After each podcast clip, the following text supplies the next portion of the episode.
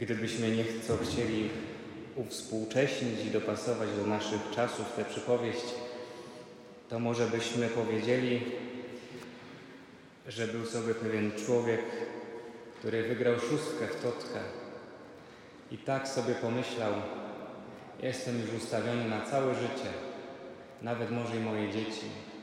Nic już nie muszę robić, teraz będę tylko używał życia.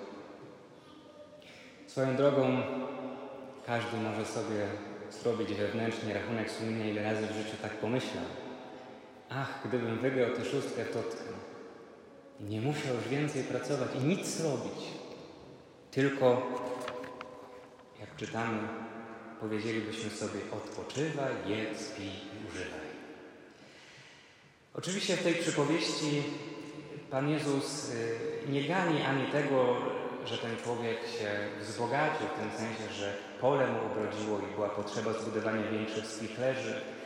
Pan Jezus nie gani też tego, że jest jakimś przecież jakimś elementem naszej zaradności, że my pewne dobra gromadzimy, że my chcemy sobie zapewnić jakiś godziwy status życia. Nie to jest tym, co Pan dzisiaj gani, a gani dzisiaj. Bo jeśli słyszymy, że ten człowiek usłyszał głupcze, przecież nikt z nas nie chciałby tego usłyszeć od Boga.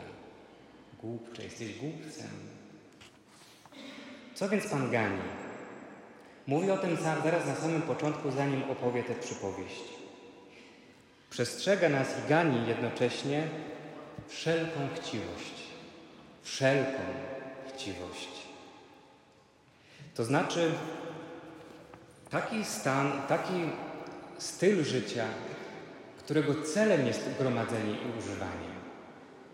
Bo w ten sposób chce Pan powiedzieć, co z tego, że całe swoje życie skupisz jedynie na gromadzeniu i może używaniu tego.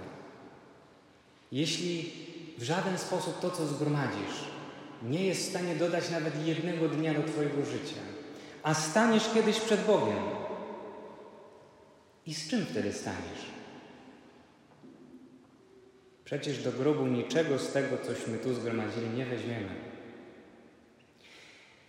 Chciwość, zachłanność, dokładnie gdybyśmy nawet przetłumaczyli to słowo z oryginału. Zachłanność. To jest to, co Pan dzisiaj gani i jednocześnie nas przed tym przestrzega. Dlaczego? Dlatego, że człowiek, który zachłannie dąży do posiadania czegoś albo kogoś, Stawia to na pierwszym miejscu i czyni sobie z tego bożka. Zachłanność sprawia, że czynimy sobie z obiektu, który pożądamy, bożka. Wtedy nie myślimy już o nikim innym, jak tylko o sobie. To nas prowadzi prosto do egoizmu. Tylko czubek własnego nosa widzimy. Nie liczą się wtedy bliźni. To, że im może będzie brakować, że czegoś nie będą mieli, to nie jest istotne. Ważne, że ja mam i mogę używać, odpoczywać, jeść, pić i używać. Ale nie liczy się też Pan Bóg. Zobaczcie, że ten gospodarz nawet pół słowem o tym nie wspomina. Jest tak syty, że już nie potrzebuje Boga. W tych syntezach e, synodalnych, które, synodu, które się działo na etapach decyzjalnych, Opolu, w decyzji opolskiej e, jest takie zdanie, które wypowiedzieli ci, którzy się zgromadzili na synodzie. Powiedzieli, że dostrzegają dzisiaj taki problem apostazji człowieka, człowieka sytego. Apostazja człowieka sytego. To nie to, że ktoś dokonuje formalnej apostazji odchodzi od, od Boga i Kościoła, ale to, że sytość wielu rzeczy powoduje, że on tak naprawdę żyje tak, jakby Boga nie było i nie interesuje go w ogóle Bóg. Choć może nawet praktykuje. Apostazja człowieka sytego.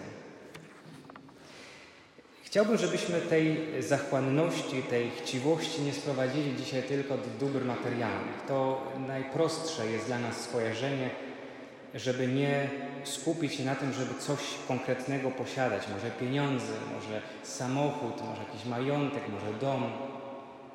Spróbujmy na pojęcie chciwości czy pokusę chciwości spojrzeć znacznie szerzej.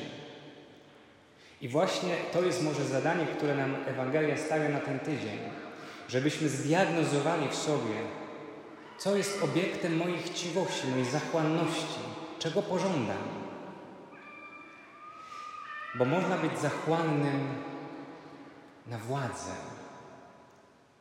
I to nie musi być władza rozumiana zaraz politycznie, jakieś urzędy, ale to może być próba kontrolowania wszystkich i wszystkiego.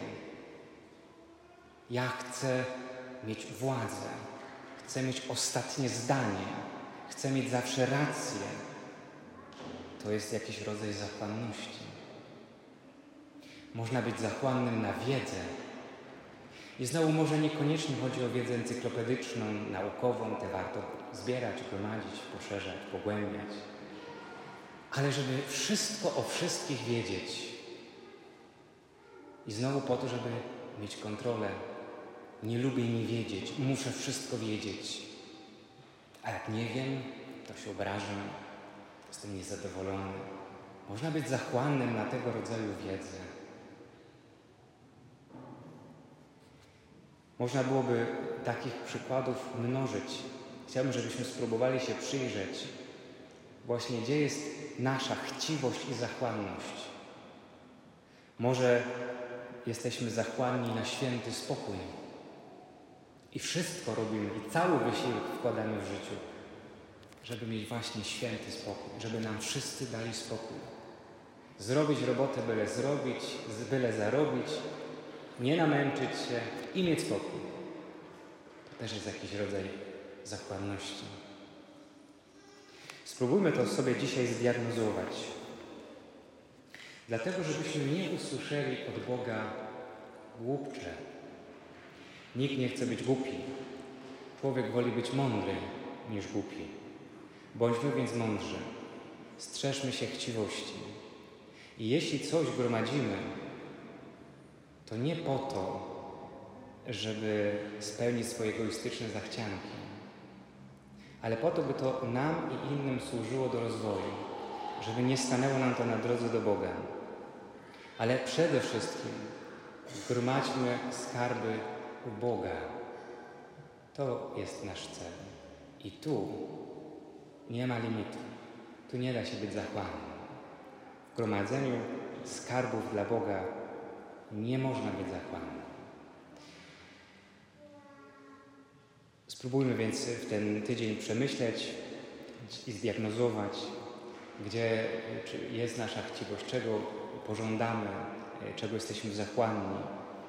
I spróbujmy jakoś mądrze temu zaradzić, żebyśmy usłyszeli przyjacielu, na końcu przyjacielu, wejdź do przybytku Pana swego.